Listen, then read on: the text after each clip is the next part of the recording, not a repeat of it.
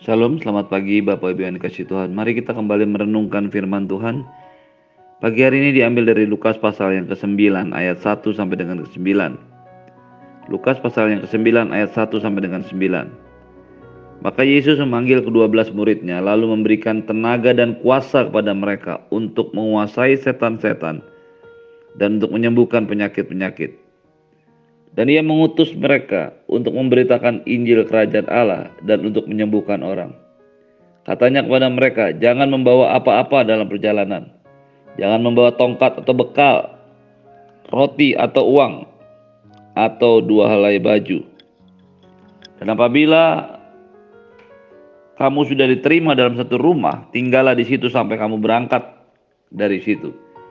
Dan kalau ada orang yang tidak mau menerima kamu, keluarlah dari kota mereka dan kebaskanlah debunya dari kakimu sebagai sebuah peringatan terhadap mereka. Lalu pergilah mereka dan mereka mengelilingi segala desa sambil memberitakan Injil Kerajaan Allah dan menyembuhkan orang sakit di segala tempat. Herodes, raja wilayah, mendengar semua yang terjadi itu dan ia pun merasa cemas Sebab ada orang yang mengatakan bahwa Yohanes telah bangkit dari antara orang mati. Ada lagi yang mengatakan bahwa Elia telah muncul kembali. Dan ada pula yang mengatakan bahwa seseorang dari nabi-nabi dahulu telah bangkit. Tapi Herodes berkata, Yohanes telah kupenggal kepalanya. Siapa gerangan dia ini yang kabarnya melakukan hal-hal demikian? Lalu ia berusaha supaya dapat bertemu dengan Yesus. Bapak Ibu yang dikasih Tuhan, Tiba saatnya Tuhan Yesus untuk mulai mengutus murid-muridnya. Melatih murid-muridnya untuk pergi memberitakan Injil. Seperti yang akan menjadi tugas mereka pada saat Yesus nanti naik ke surga. Dia memanggil murid-muridnya, kedua belas orang dan memberikan kepada mereka tenaga dan kuasa. Kata tenaga dan kuasa merupakan sebuah penggambaran yang sangat tepat tentang apa yang diberikan Tuhan Yesus kepada murid-muridnya untuk memberitakan Injil. Dan pastinya hal yang sama juga akan diberikan kepada Anda dan saya sebagai orang-orang percaya pada masa kini ketika Anda dan saya memutuskan untuk memberitakan Injil. Kata tenaga dan kuasa memberikan sebuah pengertian yang berbeda. Tenaga berasal dari bahasa Yunani dunamos yaitu kuasa untuk melakukan mujizat, tanda-tanda ajaib, perkara-perkara yang dahsyat, supranatural. Sementara kuasa berasal dari bahasa Yunani exousia yang berarti otoritas. Sebuah sifat yang memang menetap tinggal dalam diri seseorang, melekat menjadi satu. Exousia, otoritas ini adalah otoritas anak Allah. Otoritas sebagai hamba Allah, otoritas sebagai pemberita Injil, orang-orang yang berdiri atas dasar firman Tuhan, bertobat, percaya menerima Yesus sebagai Tuhan dan Juru Selamat pribadi, lalu menjadi anak-anaknya. Hal ini menunjukkan bahwa memang murid-murid Yesus pada waktu itu memiliki satu iman bahwa Yesus itu adalah anak Allah. Itu sebabnya Tuhan memberikan kepada mereka otoritas sebagai anak Allah, sebagai orang yang mempunyai tugas legitimasi dari pemberi tugas yaitu Allah sendiri. Hal ini penting untuk disadari oleh setiap orang Kristen pada masa ini. Ketika Anda dan saya memutuskan untuk pergi memberitakan Injil, maka Anda dan saya adalah orang-orang yang memiliki otoritas ilahi Tentunya ketika Anda dan saya melakukan ini dalam rangka atau di bawah koordinasi, di bawah perintah Tuhan, maka otoritas ini menjadi hak mutlak kita. Hal yang berbeda ketika Anda dan saya melakukan sesuatu atas dasar kehendak sendiri. Ketika kita berpikir bahwa Tuhan yang menyuruh Anda dan saya, kita untuk pergi memberitakan Injil, melayani Tuhan, maka kita memiliki otoritas ilahi dari Allah. Ketika kita melakukan apa yang menjadi pekerjaannya, apa yang menjadi pengutusannya buat hidup Anda dan saya, maka kita akan mendapatkan otoritas eksosia itu. Tuhan juga memberikan kepada kita kuasa untuk melakukan hal-hal yang ajaib, supranatural, mujizat. Ketika Anda dan saya berjalan bersama-sama dengan Yesus, sebagai murid-muridnya, sebagai hamba-hambanya, maka mujizat dan tanda-tanda ajaib, perkara-perkara yang supranatural, menjadi sesuatu yang juga harus terjadi dalam hidup kita. Tidak ada yang salah dengan mujizat, tidak ada yang salah dengan perkara-perkara yang ajaib, supranatural. Karena itulah yang terjadi juga dalam pelayanan Tuhan Yesus. Menjadi sebuah hal yang mengerikan ketika Anda dan saya pergi memberitakan Injil tanpa mendapatkan kuasa atau dunamos dari Tuhan Yesus. Ketika Tuhan Yesus yang adalah Tuhan dan manusia melayani di dunia ini, dia memerlukan pengurapan dan kuasa tenaga daripada Roh Kudus. Terlebih Anda dan saya, orang-orang Kristen pada masa kini hidup dalam anugerahnya, hidup dalam pengutusannya. Kita semua membutuhkan tenaga dan kuasa. Kita membutuhkan eksosia dan dunamos. Anda dan saya tidak hanya bisa mengandalkan otoritas kita sebagai anak Allah, eksosia, tapi kita juga membutuhkan hal-hal yang bersifat supranatural dalam hidup kita. Bahkan di tengah-tengah dunia yang jahat, yang sering mengandalkan perkara-perkara supranatural. Anda dan saya harus berdiri, berjalan dengan kuasa yang sama yang dimiliki oleh Tuhan Yesus pada saat dia melayani di dunia ini. Itulah yang menjadi sebuah pemikiran sederhana mengapa Yesus harus memberikan kepada murid-muridnya eksosia dan juga dunamos dan itulah sebabnya mengapa Anda dan saya juga harus melakukan hal yang sama. Anda dan saya, kita semua yang hidup pada masa kini, tentu saja membutuhkan otoritas ilahi, otoritas penugasan daripada Tuhan. Bahwa yang Anda dan saya kerjakan adalah pekerjaan Tuhan, bukan pekerjaan diri kita.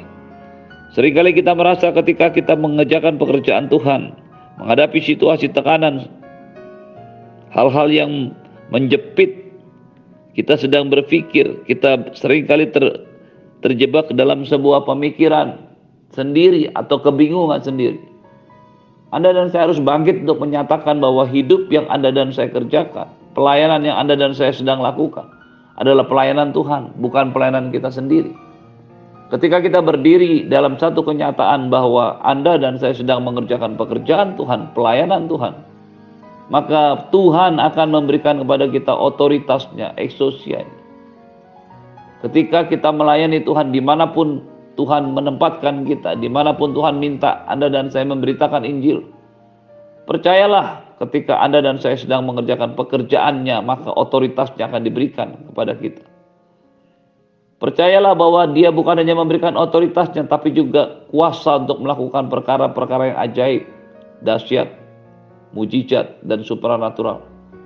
Jangan ragu untuk bertindak melakukan mujizat, Ketika orang merasa tidak lagi membutuhkan mujizat, perkara-perkara yang supranatural terjadi dalam hidupnya, maka orang itu sedang mengurangi kemampuan atau potensi dirinya. Bahkan ketika Yesus hidup di dunia ini sebagai manusia untuk melayani, mengerjakan pekerjaannya, dia membutuhkan pengurapan Roh Kudus, kuasa Roh Kudus yang bekerja kuat dalam dirinya. Terlebih lagi Anda dan saya dan kuasa dan tenaga yang diberikan oleh Yesus kepada murid-muridnya itu adalah untuk menguasai setan-setan dan untuk menyembuhkan penyakit-penyakit. Kata menguasai setan itu berasal dari sebuah kata sambung preposition dari epi. Epi itu menunjukkan otoritas, menunjukkan posisi yang di atas posisi yang mengatur, posisi yang memiliki otoritas lebih. Epi ini juga menunjukkan bahwa kita memiliki kemampuan untuk mendirect, mengatur arah. Karena kita ada dalam otoritas yang lebih tinggi. Ketika Anda dan saya memiliki otoritas ilahi, Anda dan saya adalah anak-anak Allah, putra-putra Allah yang dewasa, yang memiliki otoritas ilahi, maka Anda dan saya berhak untuk mengatur setan keluar dari seseorang, dari hidup seseorang. Inilah yang terjadi dan terlihat dalam kehidupan Yesus dan kemudian juga diikuti oleh murid-muridnya, para rasulnya dalam kisah para rasul. Inilah juga yang harusnya Anda dan saya lakukan dalam hidup ini. Jangan pernah menyerah ketika diserang. Jangan pernah lari ketika iblis mencoba menghampiri kita. Berdirilah tegap sebagai orang-orang yang punya eksosia, otoritas ilahi. Anda dan saya diberikan otoritas ilahi di atas kekuatan si jahat. Karena Anda dan saya memiliki benih ilahi yaitu Yesus yang ada dalam diri kita. Kita bisa mengatur setan untuk pergi dan meninggalkan setiap orang yang diikat dan dirasukinya. Ketika Anda dan saya memahami ini, maka kita akan berdiri dengan sikap hati yang benar, otoritas ilahi yang benar. Percaya bahwa kuasa yang ada dalam diri kita, dunamos adalah kuasa untuk melakukan mujizat dan iblis tidak bisa mencegah kita melakukan mujizatnya. Lalu Yesus mengutus murid-muridnya memberitakan kerajaan Allah dan menyembuhkan orang. Perhatikan baik bahwa bahwa Yesus minta kepada murid-muridnya untuk memberitakan Injil dan menyembuhkan. Pelayanan kekristenan yang alkitabiah yang sesuai dengan apa yang Yesus mau adalah memberitakan Injil dan menyembuhkan. Jangan takut untuk berdoa untuk menyembuhkan. Jangan takut untuk berdoa kesembuhan. Jangan takut untuk berdoa kelepasan karena semua itulah yang dikerjakan oleh Tuhan Yesus dan itu juga yang diberikannya perintah kepada kita untuk kita lakukan. Katanya kepada mereka, jangan membawa apa-apa dalam perjalanan, jangan membawa tongkat atau bekal, roti atau uang, atau dua helai baju. Apa yang dikatakan oleh Tuhan Yesus ini menunjukkan bahwa yang pertama, Ketika Anda dan saya pergi memberitakan Injil, yakinlah bahwa itu adalah pekerjaan yang memang diinginkan Tuhan. Yang disuruh Tuhan. Pekerjaan Tuhan sendiri yang Anda dan saya kerjakan karena ketaatan kita kepada Tuhan.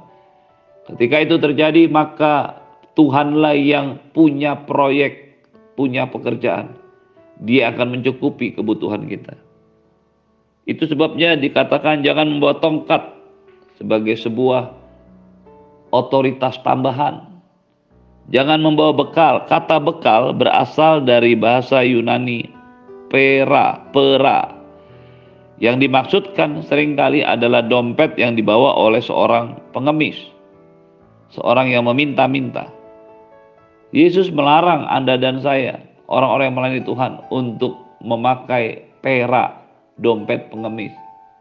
Para pelayan Tuhan tidak boleh tangannya di bawah meminta-minta.